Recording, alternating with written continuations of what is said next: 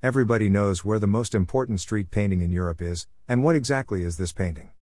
But not too many people knows the social and political context of this painting. The main characters are Leonid Brezhnev, Soviet leader, and Erich Honecker, president of DDR. Once they signed a deal called Brezhnev Doctrine in which were allowed military intervention on the Soviet side in Berlin for avoid riots during the news economic and social measures. They were used to depend one each other for reach to the success, and in one meeting, they kissed in the mouth, and it was another century that's why this act was strange for the people but funny, and also kiss in the mouth was a tradition of Brezhnev.